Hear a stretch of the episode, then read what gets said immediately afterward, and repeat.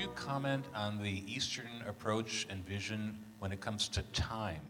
We all have different perceptions of time, and when you're in flow, time seems to stop.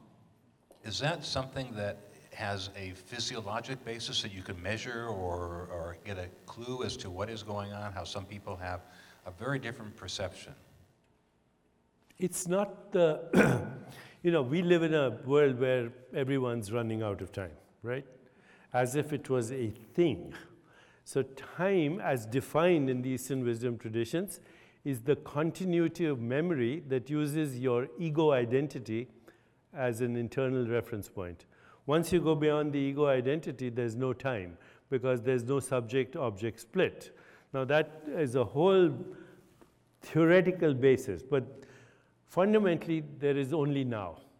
So, the most important activity is what you're doing now. The most important person in your life is the one you're in front of now.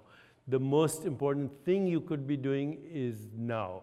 And if you're not present and you're thinking only of the future, when the future arrives, you won't be present for it. So, what's the point? So, you know, if you stay in that state of being, which I was talking about awareness, then there's only now, and you are not metabolizing time the way uh, somebody who's running out of time would do. So it's not even what they're doing. I mean, you still have to catch the flight, you have to do this, that, the other. It's the quality of your awareness. And so, um, to translate an Ayurvedic expression, um, the metabolism of time results in aging. You metabolize time.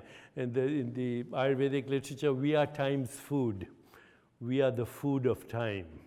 Uh, and um, uh, you minimize entropy, literally, because you know if you're running out of time, if that's your internal dialogue, then your heart rate is up, you're likely to have more arrhythmias, your platelets are jittery with high levels of adrenaline, they're huddling together and leading to a clotting cascade.